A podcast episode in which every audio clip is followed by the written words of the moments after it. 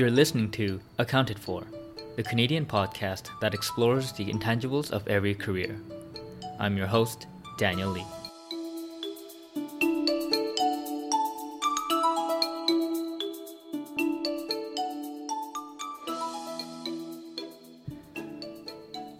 Hello, hello. Welcome back to Accounted For, ladies and gentlemen. This is the podcast on a mission to expand your perspectives, question the status quo, and get you inspired to action for your own career. Please excuse my horribly sounding voice. I've just been terribly sick uh, the past week, and I even had to really wait until it got a little better until I uh, recorded this intro. So that's also why I think the podcast episode is going to go out a little later on the Wednesday and not in the morning like I usually do. Um, but alas, just wanted to be there for you all. Today's episode is a little different. You might have noticed from the title, but it is a replay from the past, a blast from the past, as you may call it. I'm currently on my own quarterly retreat, so I try to take two weeks off every quarter. It's a new thing I'm doing to uh, re energize myself and re strategize. And also, if I get sick, it's best to get sick during this period, so it's not too bad. But I looked through the past archives and wanted to replay one of the more popular episodes um, because I felt that this one, this particular episode, uh, I recorded it pretty early in the podcast's own journey, and for a lot of the newer listeners, they might not really have had a chance to hear it, but it was one of the very fascinating interviews I had done. So I figured this could benefit all the new listeners, and for the old ones, it will still be a really fun story.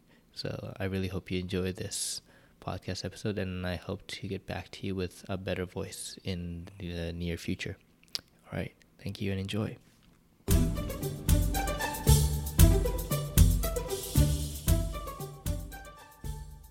Today's guest is Armin Yassaie. Armin is one of the co owners of a local Toronto coffee shop called Mos Mos.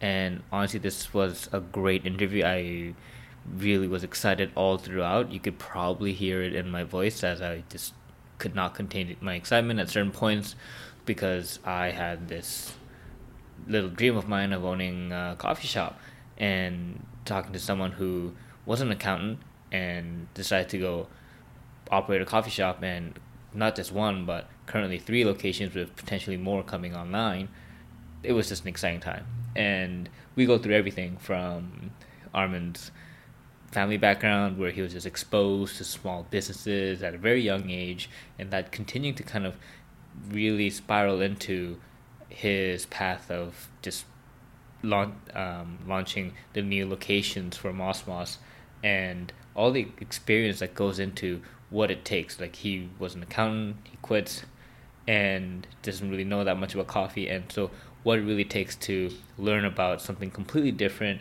and actually operate a business where you're actually running a business from like nine to nine at minimum and things we go through things like the operating issues of an espresso machine breaking at two in the morning and what do you do at that point for preparing for the morning rush? And we go through other things like if i wanted to start a coffee shop what is the mental model that i have to employ to start a coffee shop and so we'll go through all these various cool aspects of operating a business. And I really do hope that you find this interview as enjoyable as fun as I did. And so, without further ado, please tune in.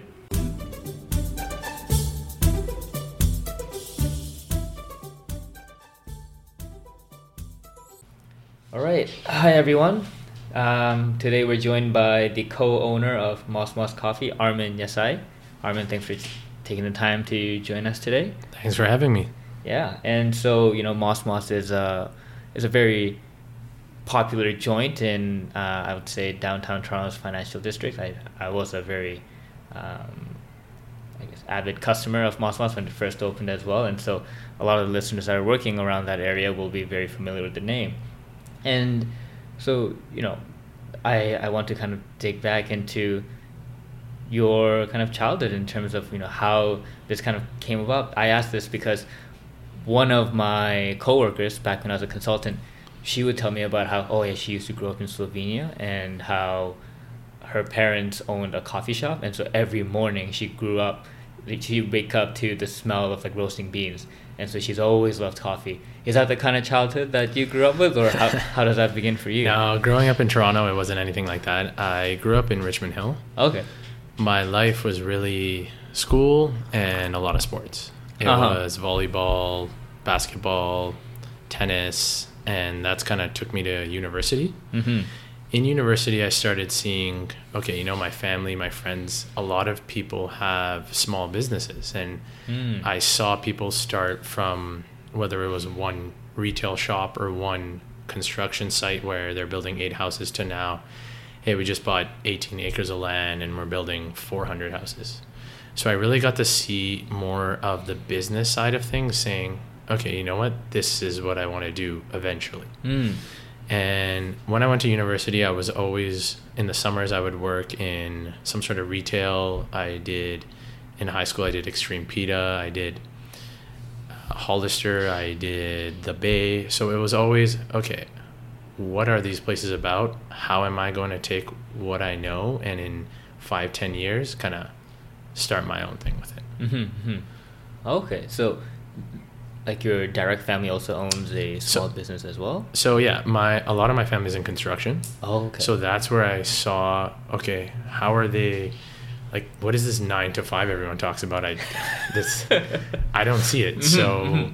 when I actually started working 9 well, not 9 to 5, but let's say Right. quote unquote 9 to 5. yeah, yeah. It was kind of unorthodox to me because I grew up seeing oh, hey, I got a meeting at 7 a.m. in Whitby. So 5:30 I'm out of the door and it's construction so you're usually home by 3:34. Mm-mm. So that was kind of what I saw growing up, and that's what I expected in myself. But in terms of actual coffee, that more started when I was in university, where I started drinking coffee.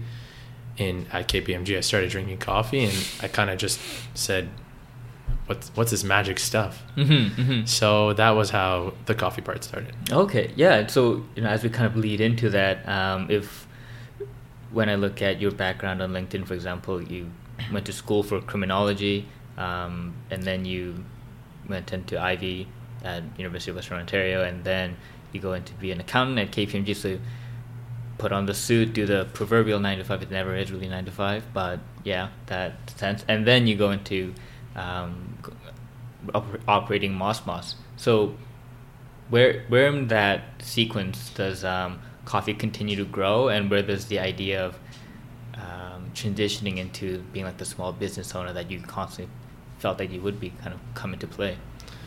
So when I was at Western in my first two years, I I wanted to actually be a lawyer, and I said, "Yeah, Okay. I took criminology, and after about one week, I said I don't want to be a lawyer. so that was that, and then I said, you know what, it it's always going to be business, and Mm. that's what led me to Ivey. So Richard School of Ivey. Mm. Um, when I got there, they pretty much say, look, there's marketing, there's accounting, there's finance, there's Yep. consulting. Yeah. It's the four major. yes. This is it. Like this is what you have here. Pick one and have a nice day. Ah. So I said, I have no idea what I want to do Yeah. again. So it was kind of, okay, what do I pick? Accounting, the classic phrase you hear is a CA opens your doors. so Uh, I uh. said, okay, sure, let's open my doors because eventually, you know, I have no idea what I want to do, but I want to do something small business related. Mm. So a CA would naturally just be the best route. Mm. And when I was actually at KPMG, that's when I realized, you know, I made the right choice. Mm. This will allow me now to let's start my own business. Now I know from zero to 100, you know, the operations, you know, the marketing, you know, the finance, you know, the actual accounting. There's pretty much nothing you don't do at KPMG that will allow you to succeed in a small business in Toronto. Hmm. And um, what was there like a particular moment during your time there? Um, could you elaborate on like what gave you the confidence to say that? So I would say after my first year, because your first year you're thrown in there and you you have no idea what you're doing. Yeah, They'll yeah. say, "Hey, Armin, you do section X, Y, Z," and I just nod my head and I say, "Yep, I'll uh, I'll get that done." And it's really just look what they did last year and try to figure it out. And I Mhm. realized problem solving of the accounting world is what I liked, where it's not very straight up in terms of if you're going to do this and there's no one to help you, you just figure it out. Mm-hmm. And that's when I realized, okay, this is what I want to do, but on a larger scale and Mm. not just on an accounting scale. Mm. So I want to, okay, you know, here's a lease. How are we going to change this so it benefits us, but also the landlord says yes? Or here is, you know, a box of coffee, let's say. Mm-hmm. It's too expensive. What can we do to not sacrifice the quality and, you know, have a good price, good relationship with our supplier? So it's really just taking everything in the supply chain Mm. which is kind of like taking everything I learned at KPMG after my first year and saying, this is what I want to do after I qualify. Mm. So it took around three years to actually get my CA, to get Mhm. my working hours done. Mm-hmm. And then the day after I qualified, I went into my manager's office and he, they knew right away. Like they knew from a year and a half in, they knew the day I qualified, I'm, I'm leaving. Mm-hmm. So he was really super supportive. He said, you know, I knew this day was coming. Kind of the talk, go follow your dreams, go do what you want to do. It's a little cheesy, but that that's what it was. So everyone knew I knew, and I just had to wait to actually qualify. And even during those last two years, you do gain a lot of experience because as you move up in KPMG, not when you're a junior, but when you're a senior, you're actually now working with internally you're working with KPMG partners who obviously have 20, 30, 40 years of experience. But also on the client side, you're working with CFOs, controllers, not just let's say a junior accountant Mhm. or an assistant, something like that. You're working with people who have been in the field for 20, 30 years. So Mhm. they expect a lot from you. And that's when you learn, okay, this, what I learned today, I have to take this into my small business because every single little detail here counts out there times 10. Mm-hmm. So that's kind of what KPMG taught me. And they say the classic phrase of, hey, get your CA, it'll open your doors. It, it really does open your doors. Um, they say work life balance, nine to five. Everyone knows it's audit at the end of the day. It's not nine to five. It'll never be nine to 5 Mm-hmm. but there's certain keys, uh, relationships, networking events, and tools you'll learn from getting your CA that will allow you to become an investment banker, become a consultant, open a small business, become an actor. It really doesn't matter because it's so broad that you just learn really a solid set of tools, I would say, Mm-hmm. in these three years where you're getting your seat. Mm-hmm, mm-hmm. Yeah, no, I I think from my time back when I was in audit, I could definitely relate to the problem solving element, especially when you do get. You know, I think I was very fortunate that I had great mentors who threw me into the fire and allowed me to learn by you know just by trial, and I think that for me was the best way of learning. And yeah, I think uh, I was able to benefit greatly from that. I think for me personally, it might be a difference of clientele as well. I think because I was specialized in like investment banks and the large banks, it was hard for me to see the large, um, like boil down the large organization into a small scale just because we'd only be segregated into just doing oh, I'm just going to be an investment bank auditor and I'm just going to look at that. Hmm. I'll only look at deals and so I was very good at knowing deals and learning about investments and stuff, but that was my entire little world. And so I did feel for personally for me, and that's why the lim- I felt I was limited in my learning, and that's why I jumped into management consulting just because I felt that'll open up my doors more in terms of my breadth. Um, but I guess from what you're telling me, like, it seemed like you had a much more um, potentially diverse set of experiences, but also even an opportunity to see businesses that weren't too big, or at least be able to be in a role where you could see the bigger picture.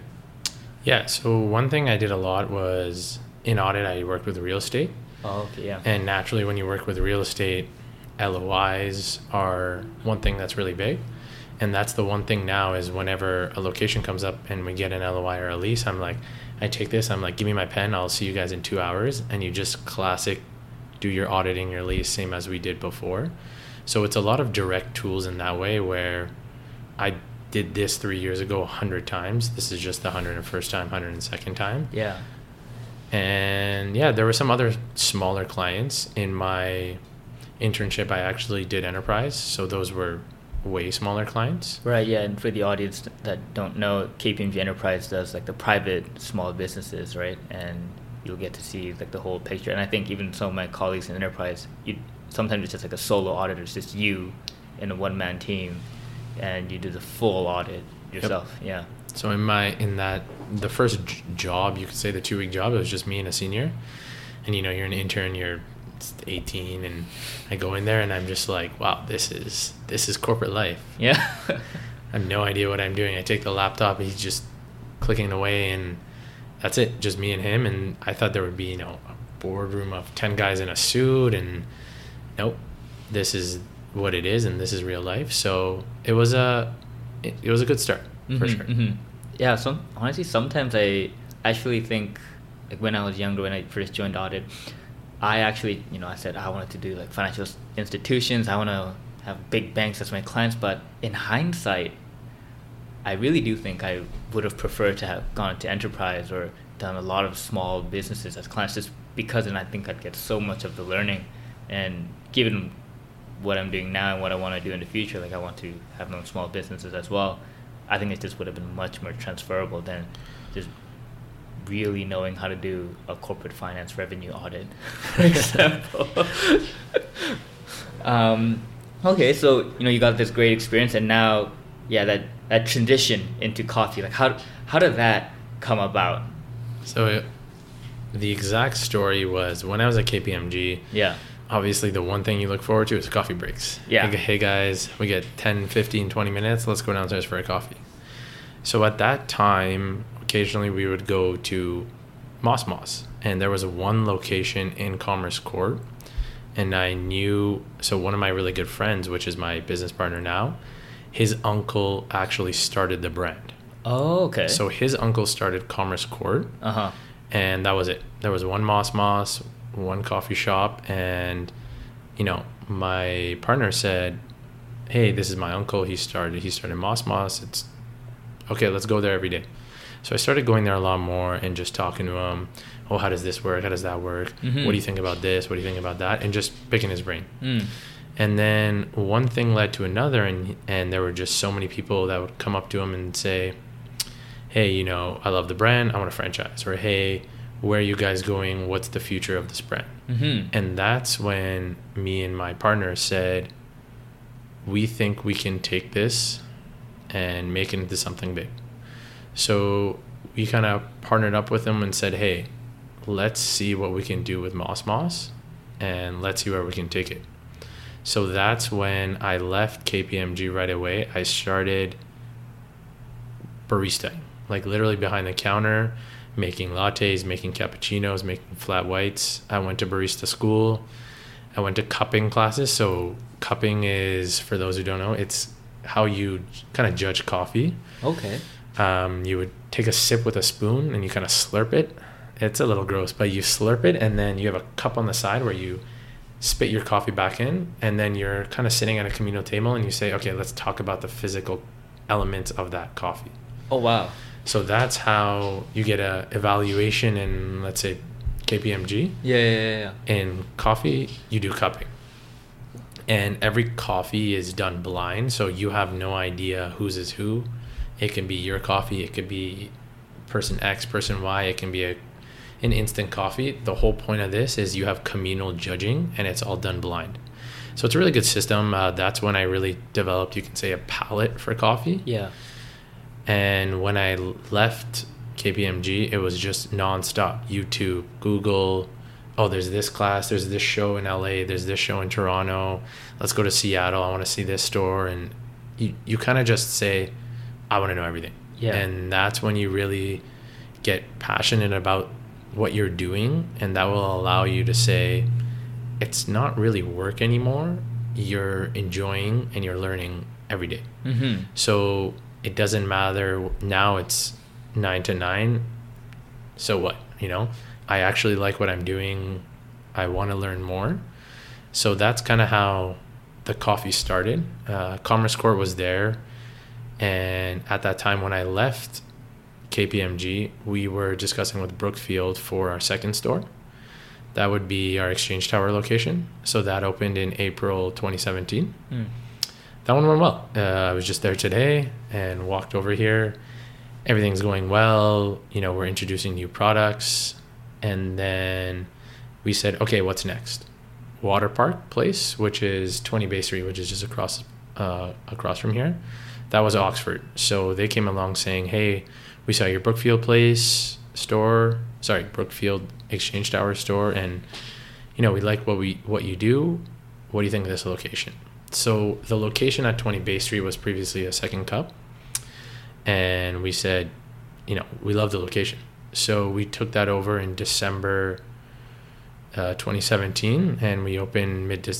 Yeah, we opened in December, and then now we have our fourth location that will be opening this December and we have a fifth one in the winter coming as well. So, I mean, it's going good. Wow. We're kind of a lot of expanding. Yeah. Well, it's once you have you you believe in your product, you believe in your experience, you believe in your staff. I mean, why wouldn't you expand? That's what we're here to do and we think we have the controls in place, the operations in place that will allow us to expand but not dilute the brand. Right, right. And so I, I kind of want to take a step back and um, touch upon that earlier moment when you decide, okay, I'm going to leave. But, you know, at that point, you had you hadn't been a barista, you yeah, hadn't so, done any cupping classes, and so yeah. you you quit with the idea of I think I'm going to really enjoy running a coffee business. Like how where did you get the kind of certainty or how did you get over that lack of certainty if that was the case? Yeah, so there definitely was no certainty. When yeah. people, you know, especially in the accounting world, it's get your CA and, you know, go be a controller, go be a VP finance and you know, you'll have 2 weeks off before your new job. This right. was just quit and go learn coffee. Yeah. So it was totally 360 but during KPMG, I was always speaking to our now partners. Still, I, I wouldn't say I had any advanced knowledge in coffee, but I was always trying to learn kind of on the side by myself. Okay, what is drip coffee? What is this coffee belt? Or what does this mean? How do you do this better? How do you do that better? Yeah, yeah. But it was really more okay, we think we have the business background in terms of operations to take this to the next level. Mm-hmm. We think the brand is is or and could be one of the best coffee brands out there. Mm. And we really looked at the marketplace. So five years ago, you really had Starbucks in a class on its own. Mm. You had Starbucks top tier coffee. You had Tim Hortons on the other side, and then you had your kind of stragglers, Second Cup, Timothy's, and all these bigger chains, mm-hmm. kind of in the middle. Mm. So depending on who you were, you would say, okay, I'm a, I'm a Starbucks drinker, or you know, Timmy's double double is for me. So we saw a big gap from Timmy's to Starbucks, saying, okay, there's a huge gap that is unattended to. If you're just doing X or Y, how about there's so many more options for coffee? So that's when you really started to see this thing that we call the third wave coffee. Mm. So it's a lot of coffee purist style where you go in, you know, they only make one drink at a time. It takes a little bit longer, but the drink is made and measured and made to perfection, you can say. So we took that idea and we took the idea of Starbucks and said, you know, we think we have a great product, but so does everyone else. You know, other people have great coffee, other people have great espresso. What can we do to be different? And that is the experience. Mm. So the experience that we have in Hanukkah, kind of how Moss Moss works is when you arrive at the store, it's more like a restaurant type grab and go coffee. Right. So instead of ordering over a cashier, that's kind of become mundane now. It's boring. Hey, can I have a double double? Okay, thanks. Have a nice day. What can we do differently? And that's when the sticker system kind of right. came about. So what the sticker system is is every single drink is has a corresponding sticker. So if you want a latte, you take you physically grab a latte sticker, you put it in the middle of your cup, and then one of us will write your name on the cup. What that allows us to do is two things. Number one is you know you have your sticker. If you're a matcha kind of person, that's your sticker. You bring your friend, now you're teaching them, saying, hey, look, these are how the stickers work. If you want a coffee with one milk, you grab this sticker. If you want a double double, you grab this sticker. So it's very intuitive, it's very informative, and, and more anything, it's fun. You don't just say, hey, just drink your coffee and kind of walk away. You want that break, especially in the financial district, you're working 12, 10, 15 hour days. You just need 10, 15 minutes to Mos Mos. So, what Mos Mos actually means is it's a dialect of Swahili. The direct translation is cut the noise and savor the moment. Oh, really? Yeah, so oh. that's something we've oh. now implemented in our third, fourth, and fifth store. Yeah. If you look at the back wall, there's a huge Mos Mos, and it'll say, it'll look kind of like a dictionary definition, and it'll say number one, cut the noise, number two, savor the moment. And we've also now put that on our ice cups trying to say, hey, look, this is what Mos Mos means. This is why we're calling it Mos Mos. Yeah. You know, just take 10 minutes, relax, drink your coffee, and then go back to doing whatever you got to do. Right, right. So, in terms of what's next in the process, we would take your cup after you put it on the sticker and we put on your name. You would then follow the line where we have a range of goodies, treats, and how we did these goodies and treats and says, look, anyone can make a chocolate chip cookie it is what it is, right? So how can you do something that's different? What can you add to your chocolate chip cookie or what can you add to your X cookie or X brownie that says, oh no, you know, I want to go to Mos Mos, not XYZ shop. So every single product that we have is has a little twist on it, whether it's from an international supplier, whether we make it ourselves and, and add you know some newer products to it we don't want to just sell something you can buy somewhere else. We want you to have an experience and say i'm going to mos mos because i want their goo cookie or whatever that product or i want a matcha cookie. So that's kind of the cookie and treats area. Now when you put your sticker on the cup and we take it it allows us to start your drink a lot earlier than if you order over the cashier so we would now take your cup, and whether it's a latte or a coffee, we would make your actual drink almost before you're at the cash. So when you're at the cash and you say, "Hey, I had a small coffee," your coffee's almost done.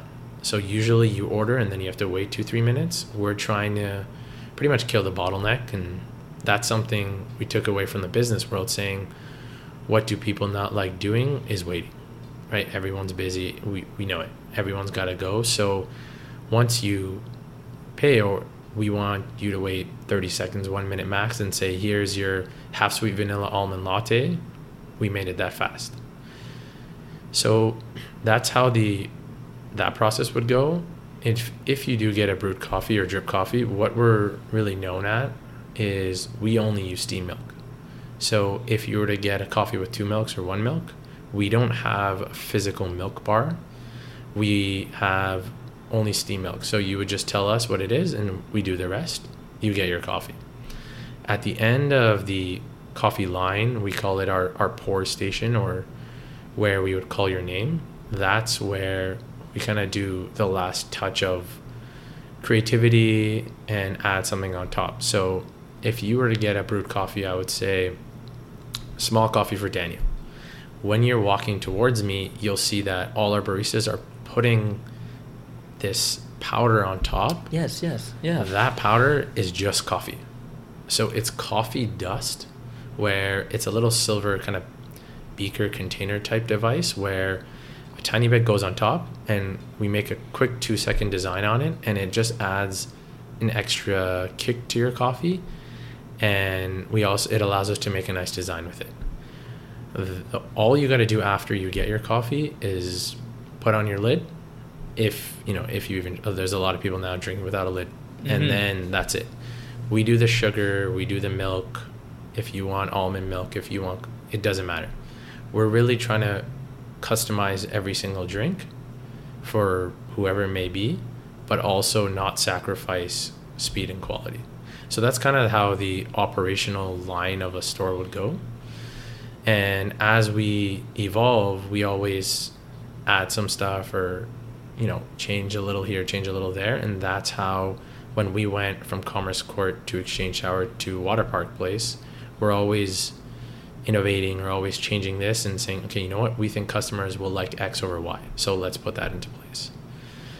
So yeah, that's really about the ops and kind of how the business will work in terms of just ordering a normal coffee.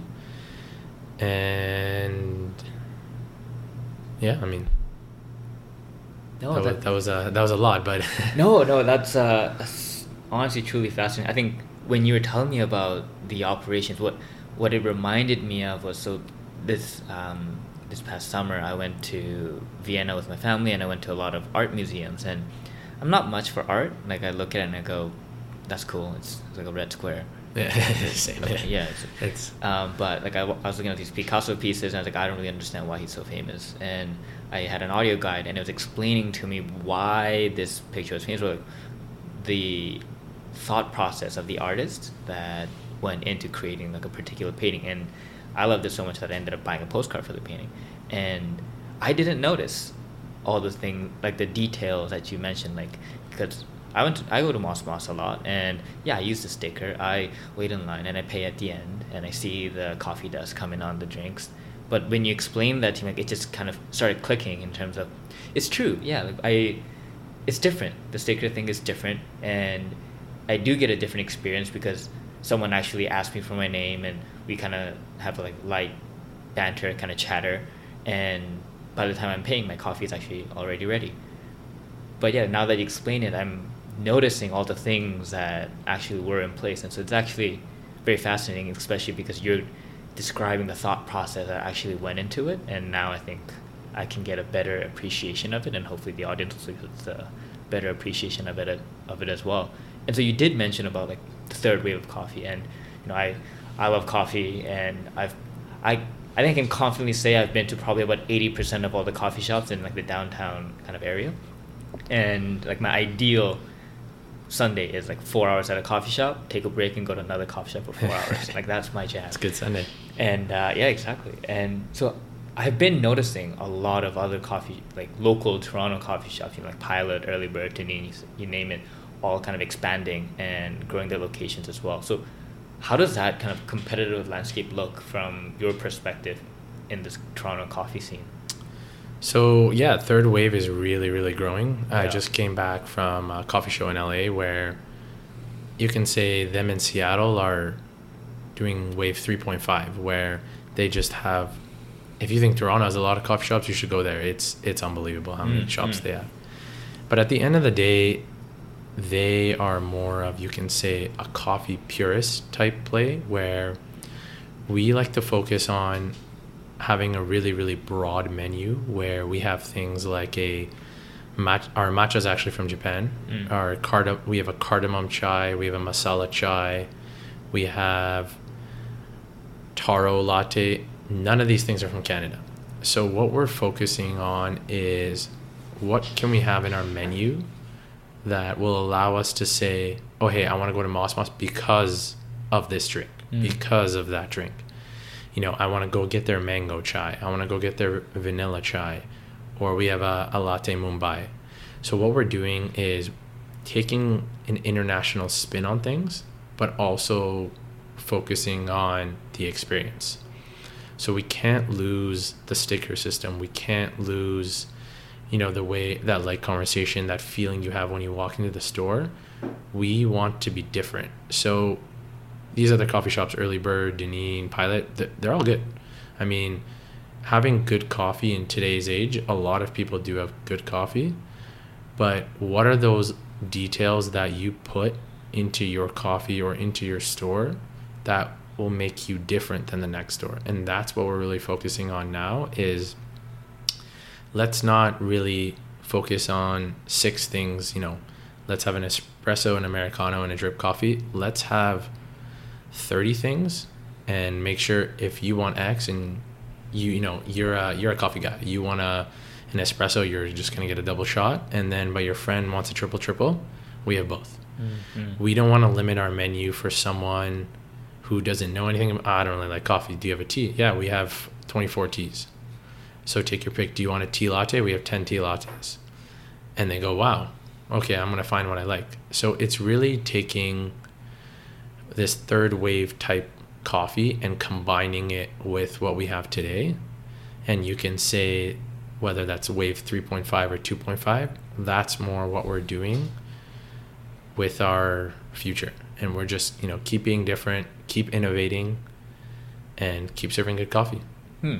And like, I think the big, the the item that really piqued my interest was the Mumbai latte that you just said. So yeah, so our then that's what I mean. It's these little, it's these stickers and it's these names, where you say like, what is a what is a Mumbai? Our Mumbai latte is actually from India. Oh. So when someone tastes our, our Mumbai latte and our masala chai is, is imported directly from India. So when they taste it, they go, wow, this is like back home, or this is like how I, I was oh. just in Mumbai or New Delhi last weekend and it tastes the same.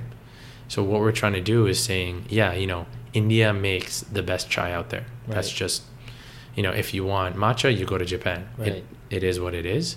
So we're not trying to compete with India or Japan. We're trying to now say, okay, you know, they do have the best products. Let's bring it in from the best place you can possibly bring it in, and that's going to make our product superior. Mm. And that's kind of how we believe in every product. So let's say our taros from Taiwan. Mm. So it's not like where you, you know, oh, I can just have this down the street. It's you got to go to Taiwan to have this. So yeah, it's really just an international twist on things because especially Toronto being number one in the world, I'm pretty sure. Yeah, we're in, one of one of the top for sure. Yeah, on multicultural, the, yeah, right? Like you, you know how multicultural it is, right? Yeah. You have so we just have a new drink. It's called an iced Lao latte. It's from Laos. So wow. someone it was two three weeks ago. Someone's like, "Oh, this this literally tastes like what I have back at home." It is what you have back at home. It's from Laos. It's directly imported. It's how you import these items and figure out the logistics that becomes now the harder part of selling these products and making sure the consistency okay if it's from india how are you going to monitor the consistency so these are the things that the challenges that come up with these international products but without these products you won't keep innovating you won't have that oh what's next i heard like what are they going to do for halloween or for christmas right we're always we already know what we're doing for Halloween and Christmas. So what's for summer, right? You always have to be ahead of the schedule. So, wow. And, and so then, um, when you know when you're doing all this international sourcing stuff, do you you know just fly over there and like meet a lot of different you know coffee drinkers there or like coffee shop owners and test things out? And like do you learn how to make like a taro latte and bring it back home? Like how does that how does yeah, that work? So, i mean i wish i flew around the world just trying just trying drinks and cookies all day but unfortunately uh, it's a little tough tough with time with that. So mm.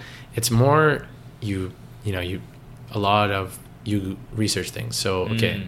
i heard these three are really good you ask around and i'm going to literally pick up the phone and give them a call so you just hope they speak English. If not, then you figure it out. Mm. I mean, there's really no answer if you call company X in Japan, and I know a couple words in Japanese, or you call company X in Spanish, and sorry, in Spain, I know how to speak Spanish. So, okay, hey, I heard this is amazing. Can you give us a sample? Who do you have a distributor here? And they go, no, we have a distributor in the U.S. Here's their number. Here's contact this person. Okay, now let me go that way. Yeah. So it really depends on how big the company is. Do they have a distributor? Are you can they even speak English? So I mean, there's really no hey, do X, do Y, do Z. Every single product, every single drink is different. So you're always just uh, keep going with the flow. So I mean, if you have a really good matcha, that doesn't mean you should stop. Mm. Like, where's the next one? You know, I heard there's a an even better one coming, or the same company is working on a better one. So I was just when I was in LA, I was talking to the main alternate milk is called Pacific. It's the main. You'll see it all like if you go get an almond latte or soy, right. and they're just doing r&d and r&d and they're like we're coming up with this in three months and this in three months and this in six months and i'm like wow i've, I've never even heard of that and they're like no it's it's coming to the us in three months it'll come to canada in a year so it's really just how can you get ahead Mm. and stay ahead of the curve Mm.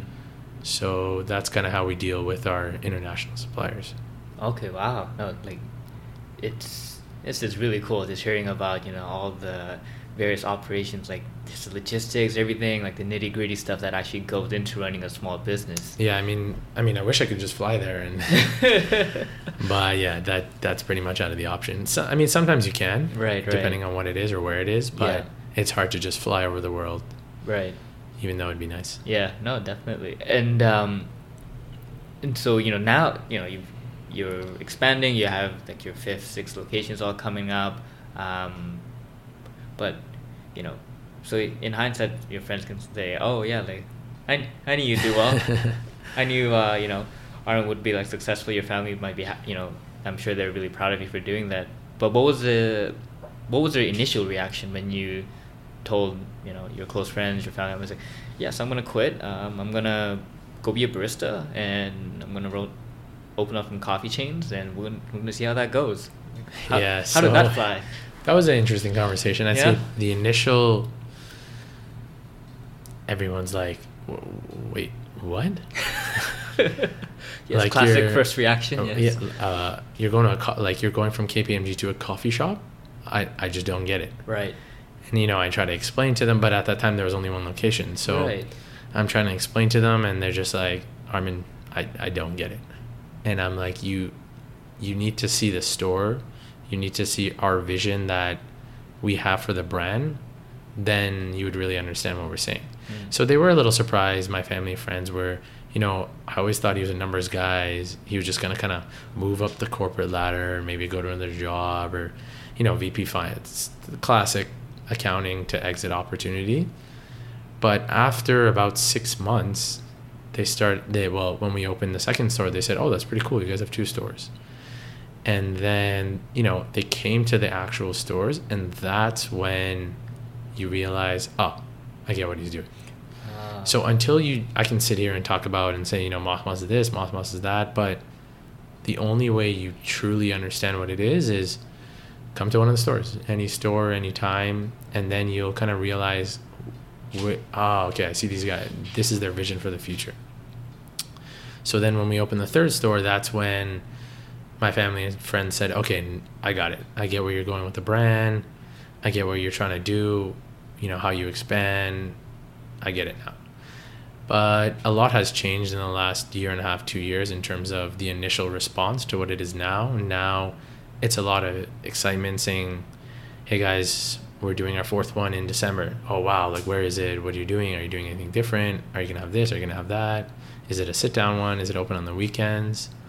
That's something where now it, it it's fun because we're always saying, okay, where's the next one? You know, what can we do that's different, but we don't want to, you know, go too far away from the vision. So it's always adding a small little twist to it, but keeping what we have done in the other three as well. Mm-hmm, mm-hmm. And um, you you spoke about how uh, now you know after like the third store, everyone's like, "All right, great, yeah, I I can see it now." Um, but I think when you mentioned about how even for the water water water place Water park, yeah, yeah. water park uh, how Oxford approached you guys and said, "Hey, do you wanna do something like the Exchange Tower at our place?" So now you have someone coming to you, but before then, when you're at the first location and looking to expand to the second one, and you're doing all that cupping and looking at all those YouTube videos, did you ever have moments of doubt or sometimes like questioning your choices in terms of, is this really gonna work? Is this really what I want to do? Will this turn into a passion? So I mean, a lot of times yeah. during those when we had the first store and the second store, we would meet other landlords, but there a lot of oh what's uh oh Mo- mos mos, and then you know okay they have no idea who we are, Mm. and that's when it's not doubt you would say it's more okay, how can we change how they're thinking that. Mm. So when someone when we met a new landlord, whether it was in Toronto or wherever, we and they had no idea who we are. That was something kind of to myself. I said, okay, we need to do something that this landlord in six months when they see us that this conversation doesn't happen again. Mm. So what can we do? Is it build a new website? So that's one thing we're doing now is we're we're kind of if you go on our website right now, it's it's uh, Mos Mos is coming coming back soon. You know, let's build a 2.0 website that really goes in line with our brand, our Mm. vision. Okay, how about social media? Everyone has Instagram these days. What can we do there? How about the physical stores? How about this? How about that? How about our POS? How about our advertising, our marketing? It's really just what can we do so we don't have this conversation anymore? And in terms of doubt, I wouldn't say there were never days where I said, "Oh man, like I wish I stayed at KPMB, Mhm. KPMG." That I never had because as I said, it's it's always problem solving. You never want to just say, "Oh, okay, I'm done. I I give up." Because once you say that, it, it's done. Yeah. So you couldn't really say that at KPMG, like, "Oh, I have um, I have to do this section. I don't know how to do it." You know, I'm just not going to do it. Yeah. So it's pretty much it relates to the same thing in in a small business. You can't ever doubt yourself, even when you want to, or oh man, and like this happened, and you know this broke and that broke, and this lease is uh, we're still negotiating it, and it got pushed back six months. Like wow, that is just bad news after bad news. Instead of more dwelling on the past, what am I going to do right then that is going to allow me to okay, so what? My old espresso machine broke. Pick up the phone, call your eight new suppliers. Who maybe it's a good thing it broke. So what's next? Is there an espresso machine that is just out of this world that will allow you to make better espresso? It'll allow you to make better steam on your milk-based beverages. So that's kind of how I approach the situations of doubt with okay, I gotta fix this right away. So I, you know, I'd call my partner or he'd call me and say, this happened. And that's what I would say our business background allowed us to do is, oh, like 8 p.m. So there was one day where security called me at 1 a.m. saying, hey, your uh, your condenser is it's making some super weird noises. Go to the shop. It's 1 a.m. And I say, okay, well, I'm calling them. I'm calling the fridge guy. Yeah. He came at 2 a.m., 4 a.m. It was fixed. We went home the next day. No one even knew it. I mean, it is what it is, right? If something's wrong, you fix it. Yeah. You don't wait for something. You don't wait for someone else. There's always ways where, whether it's at 2 a.m. or 2 p.m. or it takes one hour or one phone call, we've learned from you know from being in the business world getting your ca my partner was in investment banking there's really no saying oh okay we'll do this later uh, you know it's okay just fix it and that will allow you to keep growing or keep you know keep the vision that we have today Yeah. And uh, that vision that you have for Mos Mos, like what is that vision? Like if you could describe that. so our vision for Mos Mos is really to become the next coffee player in the industry. We started with downtown Toronto because we definitely need a brand that everyone knows. You know, we can't just hot go do three shops in Toronto and then open one in Vancouver. No one would know who we are. So the way we want to do it is solidify a brand. So our fourth and fifth location will also be downtown. And then now, okay, your brand is growing. So what's next? Is it somewhere on Bloor? Is it Yorkville? Is it York Region? And what do you guys want to do, right? And we get that question a lot. It's we want to now slowly go out of downtown Toronto and growing into these other areas I was mentioning. But there's really no no stopping per se. I mean, we eventually we see Montreal, we see Vancouver, we see Calgary, we see East Coast. That's what our vision is to become Canada wide coffee. And we believe that if you keep your product and if you keep that experience that we've done with the three stores, that'll allow us to grow and do what we want to do. Hmm. Wow. No, that's a solid vision. And I think, um, have you read the book um, Zero to One by Peter Thiel? Are No. you, have you heard of it? No. Okay, so it's Peter Thiel. He's a tech entrepreneur down in Silicon Valley. He's one of the co-founders of PayPal, and he wrote a book called Zero to One, where one of the concepts he has there is that you practically want to dominate a region before you even Yeah. think about expanding anywhere else. And Yeah. yeah, I think when, when you're telling me that, that just book just popped into my mind in terms of yeah, that's that's generally how you would build any kind of advantage for your brand at least. Um, so yeah, no, that's that's really cool. Uh, and so if so, I love coffee. I love coffee shops, and one of the things that I do sometimes dream about is actually owning my own coffee shop in the future. So if I wanted to open up a coffee shop and I came to you to consult me on it, what are the kind of steps that you'd lead me through in terms of going from zero like nothing to actually like starting and getting my first like one coffee shop? Yeah. So the first first thing I would say, do you like coffee? Mm-hmm. Right away. Mm-hmm. If you are doing it alone and you have no partners that like coffee, Mm-hmm. if if you don't love what you do, you're not gonna love it. Mm. You know, there's gonna be times where someone will have a specific question about your coffee. Someone will say X. Someone will say Y. Doesn't work. You Mm. have to really love coffee. So let's get that off the table. Next, it would be, okay, what are what's your vision for your coffee store? Is it this third wave type? You know, do you want a 200 square foot spot where people just come grab and go and leave? Or are you looking for something where it's 1800 square feet you want to serve some sandwiches and soups and make it more into like a lunch style coffee shop? Now you narrow down okay this is what you like.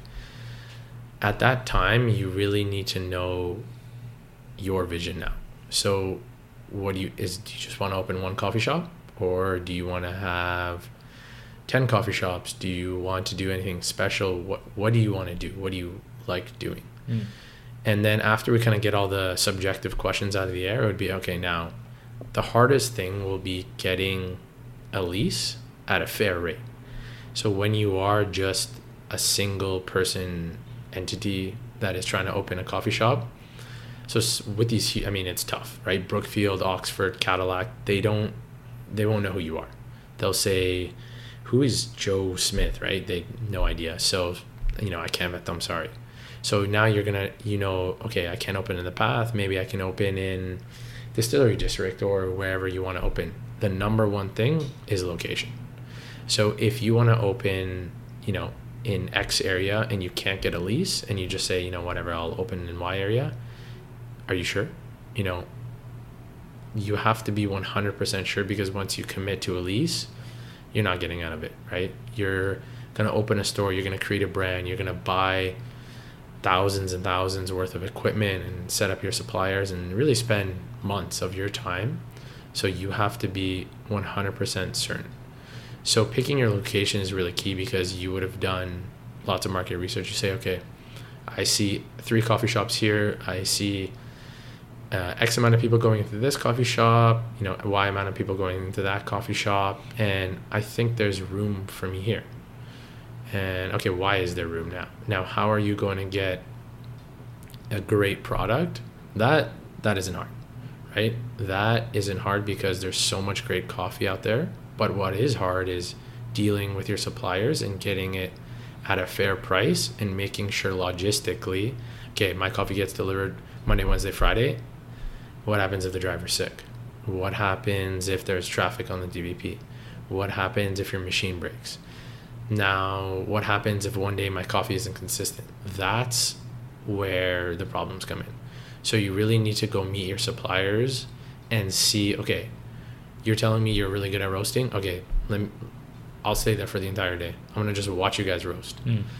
Okay, now I get how you do this. I get okay, if this goes down, that happens. I see that the quality is always 10 out of 10. You know, you're following it by the book. You're adding even more value when you do this and when you do that. I really feel comfortable with this supplier. Now, how do I make sure logistically this supplier delivers to me and, you know, how do I know how much to order? Because the one thing about coffee is you definitely, definitely don't want it just sitting there because it, it just won't taste good. Mm. So you want it fresh. So let's say you order X amount of kilograms. Oh man, like it's sitting there for a month. Well, after two weeks, it's already, it's pretty much garbage. So now are you even coming out financially positive? Is that, you know, how's that going? So there's so many little questions where we would we would sit down and we would say, okay, number one is do you love coffee? Number two, location. Number three, your physical coffee. Number four, suppliers. And number five, your controls. So, how will you do scheduling? How will you do payroll? How will you do f- actual? Are you going to text someone to order milk? Are you going to pick up the phone? Do you use an app? How do you make sure you have what you need and it stays fresh? How do you want to, you know, if person X is sick and they can't come into work, how do you now, okay, they're opening the store and they're sick, what do I do? Right? So you need to put all these processes in place and you'll have them all on a piece of paper and say, okay, here are my my here's my business model. This is my answer to each one. Okay, now it comes down to the last question is finances, right? You obviously are you comfortable with taking the risk or is this something you don't feel comfortable with are you going to use your own money your family your friends money a bank i mean that's all at the end of the day that's up to you it, but you just have to be comfortable comfortable you know you have to put out money build a store get this equipment get that equipment and then you'll see okay if i don't give a good product or a good service I, it's not going to be cash flow positive so you're pretty much done. So you have to make sure those five things are really solidified and then you can justify your finances. But when you actually open the store, as I said before, right? Lots of coffee shops have, have great coffee. The number one, in my opinion, the number one most important aspect is HR. So if you have good coffee, you know, your beans are great. What if you're making it wrong?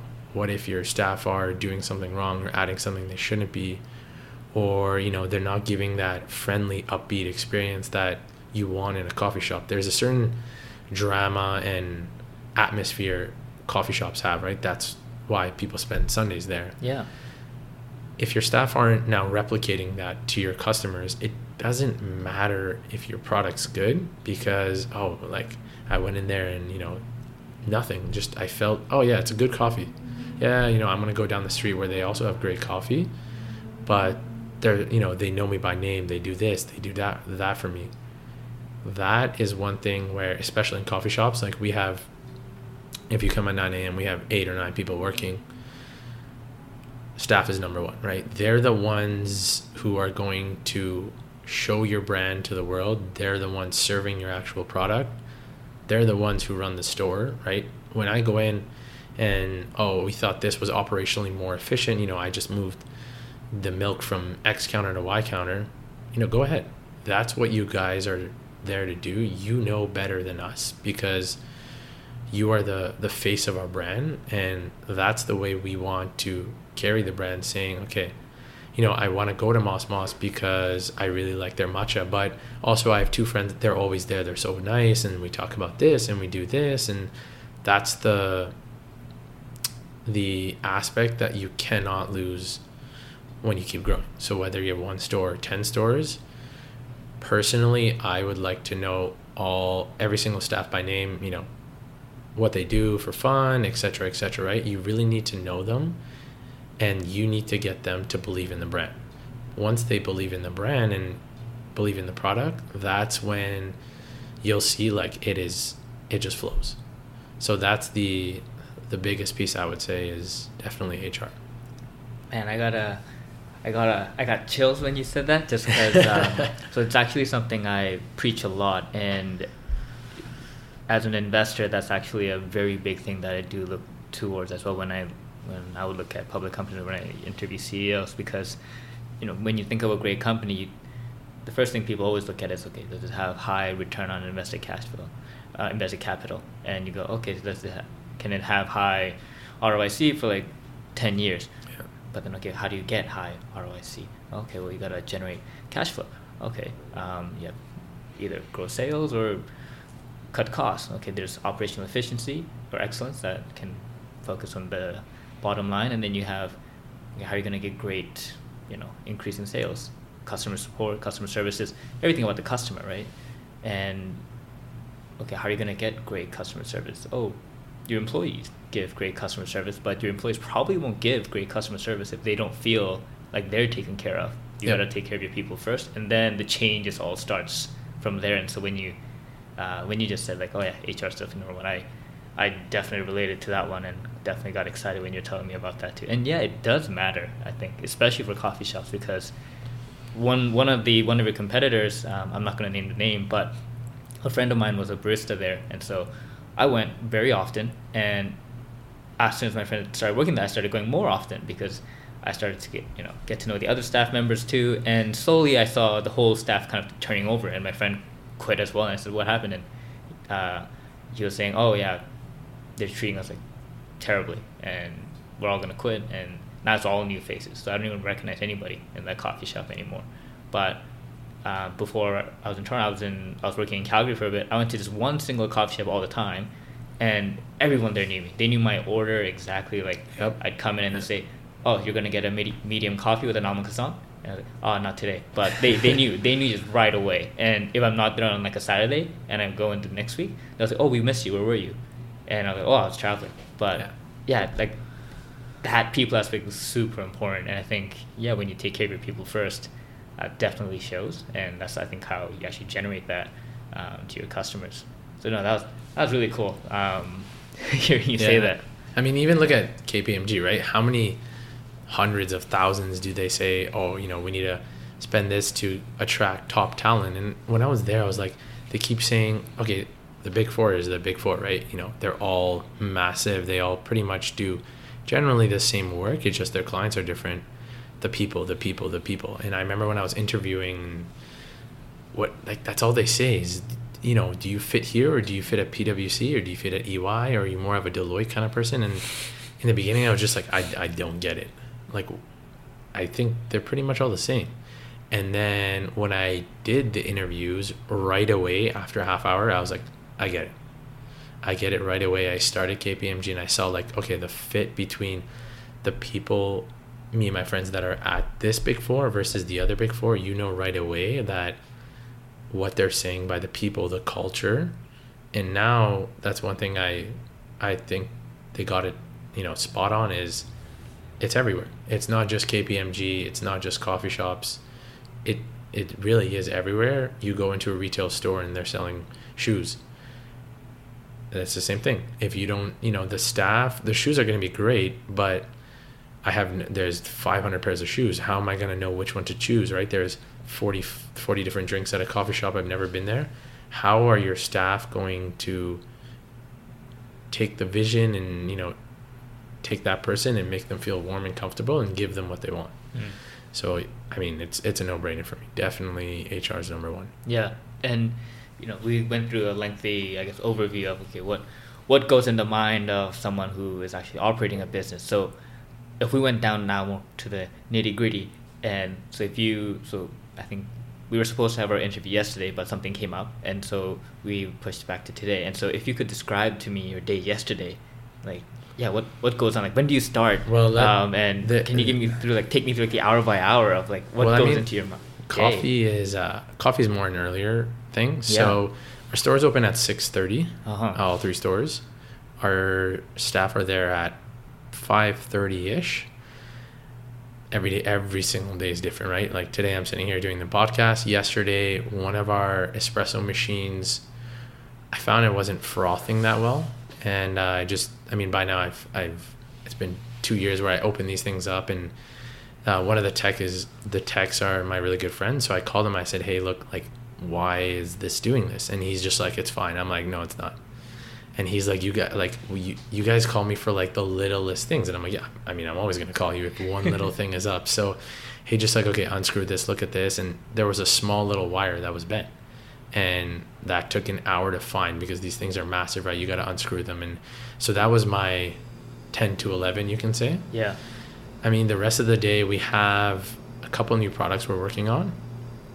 So the afternoon was spent with, you know, testing and experimenting. Uh, I went to all three stores, just, you know, say hi to the staff. Uh, so, you know, the order station, I took some orders for half an hour at each store. And then we're really, we're concentrating on our design right now for our fourth store. So at night, it was really, okay, answer. Surprisingly, you'd, you'd be surprised how many emails you get. And I thought I'd leave KPMG, you know, look at my phone sometimes. I'm like, wow, 15 unread. Like, how, how does really? that even happen? Yeah. So it's really just, it's the same as KPMG. You're, you know, answer the emails, but this is like, okay, it's on you. So here's the design. Tell us your changes. If you don't want any changes, we're going to start building the store. So you can't slip, right? You got to look at the nitty gritty detail of how many inches is the TV off the floor, right? I think it's three inches too high, lower it, right? So now we're, we actually went back to the store at night and we took the plan that our designer had and we just remodeled it with everything in the store. So that was kind of our 8 to 10 p.m. But I mean, every every day is different. After this, I'll uh, I'll definitely go to Waterpark, see how everyone's doing, kind of check up on things, make sure that espresso machine that was a little funky is not funky. But I mean, that's what every day is just making sure if there's a tiny little thing that's wrong, okay, for some reason, like yesterday, like there was our steam, our steam was a tiny bit off. To us, that's a red flag right away. Like you, you're gonna fix that. You know, it could it could be no problem at all, but right away, go to that store, fix it. You gotta attend to it. Or we're working on some apps that will help uh, kind of solidify and speed up our training. So that's something for you know we have the fourth store, the fifth store, and etc. We want to make sure that whether you're there for one day, whether I'm making the drink, or you're making the drink, or someone who's been there for five years, that drink is the same. So as of now, that's always the same, and we want to just make sure what can we, what more controls can we put into place, and this goes back to you know controls from the accounting world which is funny but it's, it's honestly true is so no matter what even if we take a customer and we've done this before where we have a customer three times a day and they're like i just want to like i love how do you guys do it? Come come make a drink. And they get so excited and happy and even if they make it it should be the same as me making it so what are these controls and that's kind of what i'll do for the rest of the day is work on the this app I'm speaking about. So yeah, wow. And I guess uh, the, the first point of curiosity is like when you go through the various like market testings and stuff. Do you are you actually just approaching customers with you know like various different products and like hey, want to try this out and just doing a lot of guerrilla testing? Oh yeah, there? like that's I mean that's the number one, right? You yeah. you make a drink. Wait wait wait wait. Try this. Oh. Try this. Try that. What do you like better? Oh. And they'll say okay I tried it a hundred times. It's obvious. Item B, that's the one they like better. Uh-huh. And then we do a couple more tests. Okay, all our staff will try it, or I'll say, hey, what do you? Should we, you know, try this or do a little bit of this? But it's the number one way you learn is you just ask customers. Yeah. They're the ones who will be drinking the product anyways. So if I personally think, oh man, I, this is great, like this is gonna sell, and I give it to 10 customers and five of them say, mm, so so, I guess I was wrong, right? Yeah. You need to know what the customers are thinking. And that's something where what I like, I mean, I like dark black coffee, espresso, triple shot, nothing in it. That's not necessarily what our customers like. So I have to put myself in their shoes and say, okay, maybe this is not not milky enough or maybe this is not sweet enough or maybe this is x or this is y. So it's really just just ask. I mean cut why wouldn't they want to try oh hey this is our new um, peppermint x or or our new pumpkin spice or our new whatever it may be? Like, why wouldn't you as a customer want to try it and say oh wow it's really good or oh yeah sure i'll try it anyways so yeah oh no that's that's really cool and you know like you said, a coffee shop is a daily business. You have customers interacting with you every day, and so I'm sure a lot of things happen, like from logistics side, supply side, all that. So what's what would you say is like the biggest obstacle that comes up in your mind that you've had to face so far, and you went, damn, that was that the, was a tough one. The biggest obstacle for sure is with is dealing with suppliers logistically, mm. and then making sure, as I said before, your your team, your HR, your staff is has the same vision as you. So it's really just okay. Let's say we interviewed five people, and you just sit back and say, I, I, I don't know why. Like maybe none of them, none of them have our vision, but at, at the same time you can interview two people and say wow they're both amazing so it's really making sure that each and every staff really has the same vision and kind of okay i get the brand feeling. And then with our suppliers is every supplier works totally differently. Some are super automated app only cutoff times everyday delivery you have windows for drop offs and others are hey pick up the phone and call me and i'll deliver it at 6 a.m so it's not the corporate world where everything is structured per se, right? It's it's coffee. Sometimes they say, "Oh, you know, the farm this happened." It's strawberry saying, "Oh, they're out of season right now." Right? So it's it's always changing and the suppliers are always changing because they're trying to do what we're trying to do is make everything easier. So logistically, oh, hey guys, we're switching factories. That means you are to have overnight delivery now. Okay, if we have overnight delivery, how does that work? They need our key.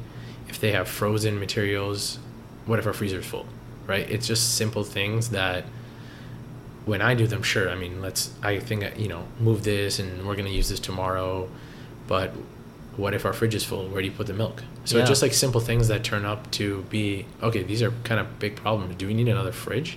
Right. But we don't have room for another fridge. So what are you going to do? Okay let's have a double drop off where they drop off at 6 a.m and they drop off at 6 p.m now we're good.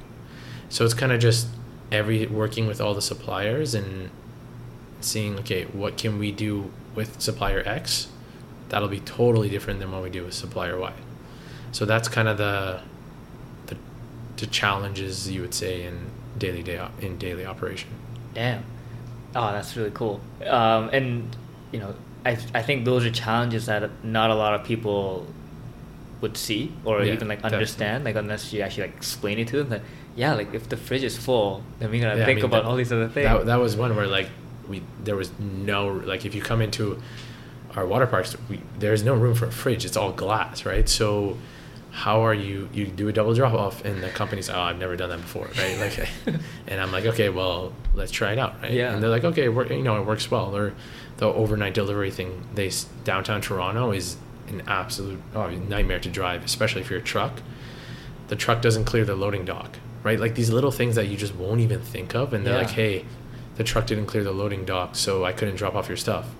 I mean, that's that's unacceptable, right? How do we fix that? You go to an overnight delivery, and they use a smaller truck, and you you walk them through it once. So 3 a.m. you meet them, and you say, "Hey, look, put this here, put that there, put that there. Here's a list. Here's the key. This checklist now is 100% objective. Nothing can go wrong." and you clear the loading dock height so you're not saying my truck doesn't fit right like these little things like when that happened i was like huh you know that doesn't even surprise me anymore right yeah. it's always if it's not this it's that kind yeah. of thing so oh that's so that's just really that just gets me really like riled up just because that's so that's just so cool and i think that's just especially coming from the perspective as an investor that i'm or you know even when you're an accountant, you only look at the financial statements yeah. right and even if you talk to some people you still don't get the big picture until we go down into the problems that you see and it's just very that's just really really insightful um, and so what do you think is the biggest misconception that your friends or family or sometimes like the media gets wrong about running a coffee shop I think the the number one misconception is you know it's coffee. How hard could it be, right? I mean, you just you have milk, you have coffee, and you have some machines, and you just brew it. Yeah. I had the same misconception. I I thought, okay, you know, it, it probably is hard, but when you actually dive in and you realize how many, like how much, okay, like hmm, 10 milliliters versus 20 milliliters versus 50, that makes a difference. Milk is overfull, right? These little problems that you would have never even thought of happen on a daily basis. Oh, okay, our um, our condenser broke, right? You can't touch that stuff. It's it's dangerous, right? You got to call a guy, but it's 1 a.m. But we need it for we open at 6:30 a.m. What are you gonna do, right? These are the things that I would have never thought about. I you know I just oh it, it's an oven. It's not gonna break. Like why would it break? Oh there's a there's a this leak and a that leak and your drainage is this and okay well what am I gonna do? It's a lot of kind of just figuring it out And then even with your equipment, we have if you walk into our stores, you'll see we have a lot of equipment and nothing is from Canada. So that's the other thing saying, okay, this is German, that's American, that's Japanese, that's a what am I going to do? Okay, call the call the supplier because the distributor is too busy. Okay, I call the supplier, they don't speak English. Well, too bad. I got to fix it, right? So I got to get them to kind of walk me through it with broken English or I got to get an app that translate their language into like you just fix it, right? That's the the number one misconception is I just think there's so many problems that could happen that you would have never assumed happen on a daily or weekly basis. Yeah, no, I, I from what you're telling me, definitely I think that's that can, I have that misconception too, and I think it's it's really common. Like when people say, "Oh yeah, there's another coffee shop. Ah, oh, it's probably easy to yeah. run." It's like yep. it's a water-based business. It's you just pour coffee and that's it. But yeah, I think from what you're telling me, like that whole logistical aspect is just crazy. And so as we kind of round out to, I think, the final segment yep. of the interview, um, what what kind of end vision do you have for yourself personally? Like if you could think out like ten years time, um, yeah, what do you see and how do you see yourself growing and things evolving? So how we see ourselves growing is once we kind of solidify our downtown core, we're going to slowly move out of downtown. Mm.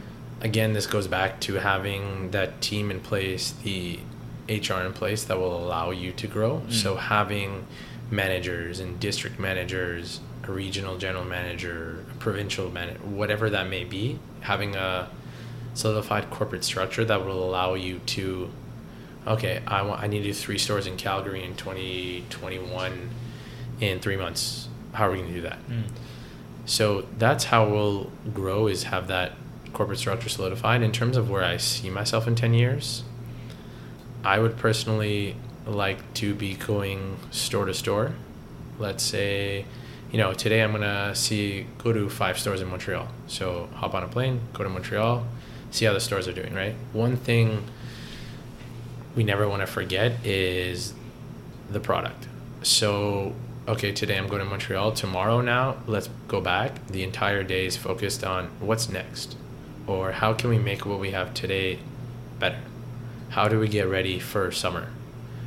How do we make this cookie or this sandwich better? So it's really just not stopping per se. Um, and I mean, in 10 years, we definitely think we'll be Canada wide. If I mean, that's the goal.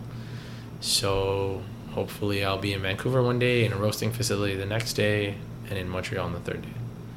So that's kind of where I see myself. Oh, that's uh, yeah, that's that's great, and I really do hope that that does come it. to fruition in yeah. 2028. Um, and so, what's uh, what's the belief that you have that you think uh, goes against conventional wisdom? So, in terms of schooling or just anything.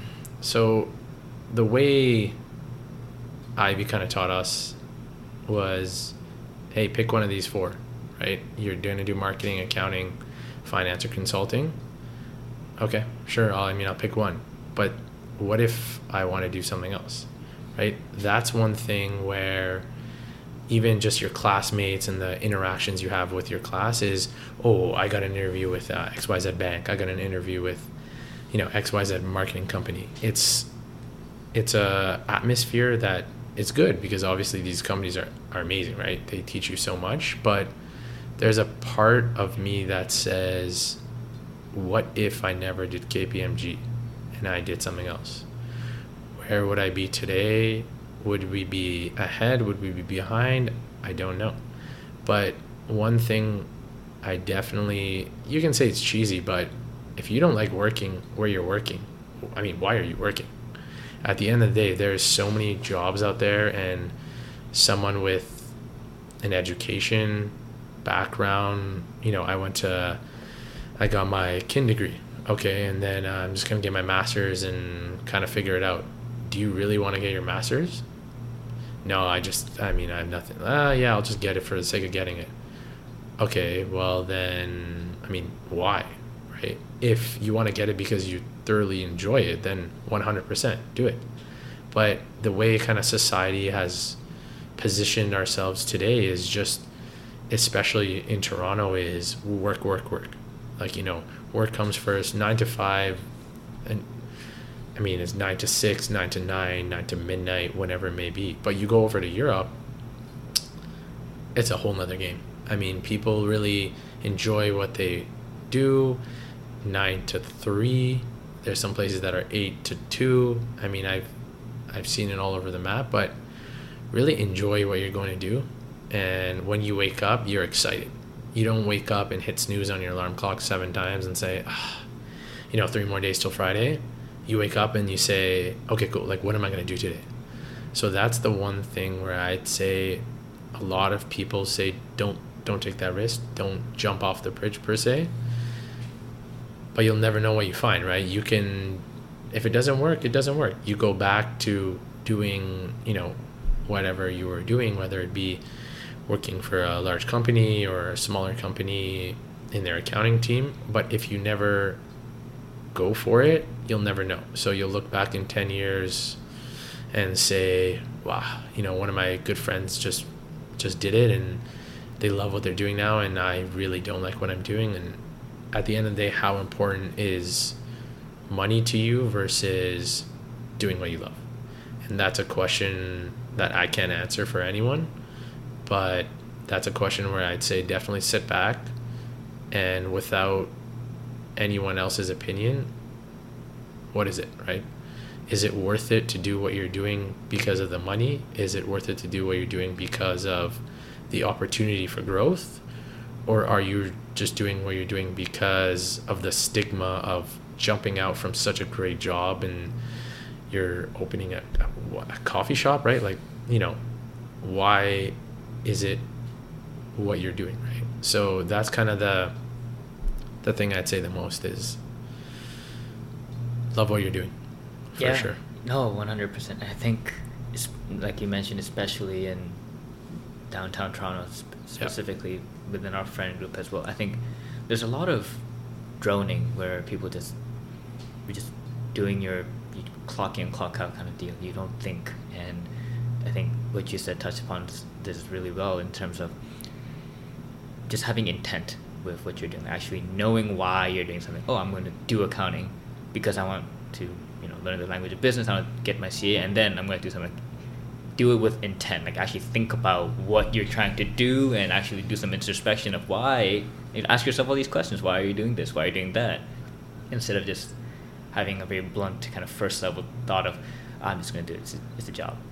And sometimes, yeah, like maybe you're tight on money. Maybe you just have to do this just to get money. That's cool. But know why you're doing all these things. And I think, yeah, those are really important things that um, people should always consider to ask themselves. Like, that was a question that I failed to ask myself in my early career, like back when I was in audit. And later on, eventually, I, I was forced to ask that question after, you know, going through multiple rounds of just hardcore busy seasons and Yeah. it just kind of came up and I said, okay, now I'm finally asking that question. And that's when I left. Yeah. And I think, yeah, like people need to ask that question, question earlier on, the better. Um, but yeah, no, great. It's a great belief, and I think also great advice for people definitely in earlier parts of the career, and also I think later parts of the career too. Like I'm Anywhere, right? yeah, like I'm spending a lot of time just constantly when I grab coffee, like asking my friends, like, okay, like, you know, you, you don't want my advice on how to get into a hedge fund. You you want my advice on asking the right questions to yourself on why do you even want to be an investor? Why do you want to do this, for example? Um, yeah. So no, this was an amazing conversation. I really enjoyed it, and so you know, I want to give you a chance to you know give a shout out to your stores, your locations, so our audience members can find it as well. Um, yeah, so please go ahead. Yeah, for sure. I uh, enjoyed it a lot. It was it was cool. It was my first experience.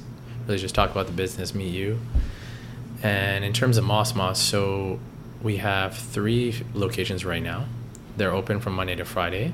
They're in the Path, downtown. First one's in Commerce Court, and the second one is Exchange Tower.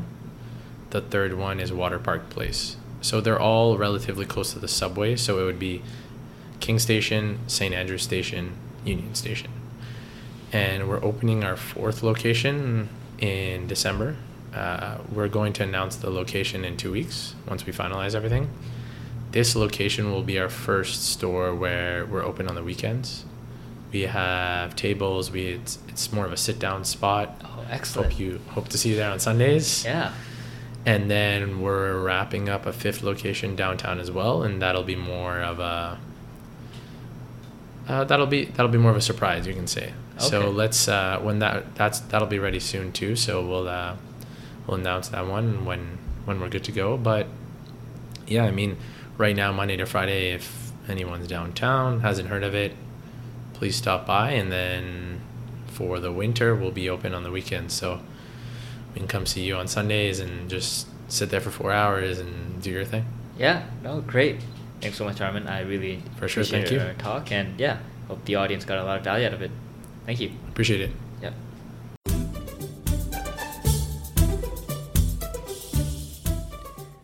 All right. Thank you for listening to the podcast. I hope the story was inspiring to you. It hopefully it also helped you expand your perspectives. Hopefully it also made you question the default path that you might have been going on or the default beliefs you might have had. And maybe now it'll make you even think about doing something about it, doing something different maybe, challenging yourself, being courageous. Who knows? But regardless, I'm really happy that you took some time out of your day to listen to this fantastic story with my guest. And if you would like to somehow, in some way, contribute and help support the podcast, and maybe even just be part of the community that I'm trying to build with the greater OMD Ventures platform, really think about being a stakeholder in the platform. And the quick way to do that is to go to my website, oldmandan.com, and go to the stakeholders page. I believe it's oldmandan.com slash stakeholder. And the link is also down below. And that's how you can figure out how you can subscribe, follow to get more updates on the free content, but at the same time also donate and donate by actually just buying me a coffee. That's just how I put it. And you can buy me a coffee a month, coffee a week, or coffee every day of the year. And think about it as the way that you know, if you wanted to chat with me, you might just bring me out for coffee and buy me a coffee. Or if you wanted to bring one of my guests out to chat, you might buy them a coffee. So I'm just think of it as I'm the service that's doing that for you. So you can just pay me in coffees. Don't worry, uh, everything will still be free. It's just it would just really help if you would like to show your support this way, so that I can use the coffee money to buy myself actual coffees and also to buy my guests actual coffees at, and use the leftover money to actually grow the platform as well as even keep it operationally alive as well because it all this is, isn't really free and it does take a lot of time to build it as well as operate it and hopefully grow it further. So your support would be amazing if you would like to contribute. And so yeah just check out the website go to the stakeholders page and read the different kind of benefits you might even get as a stakeholder. All right thank you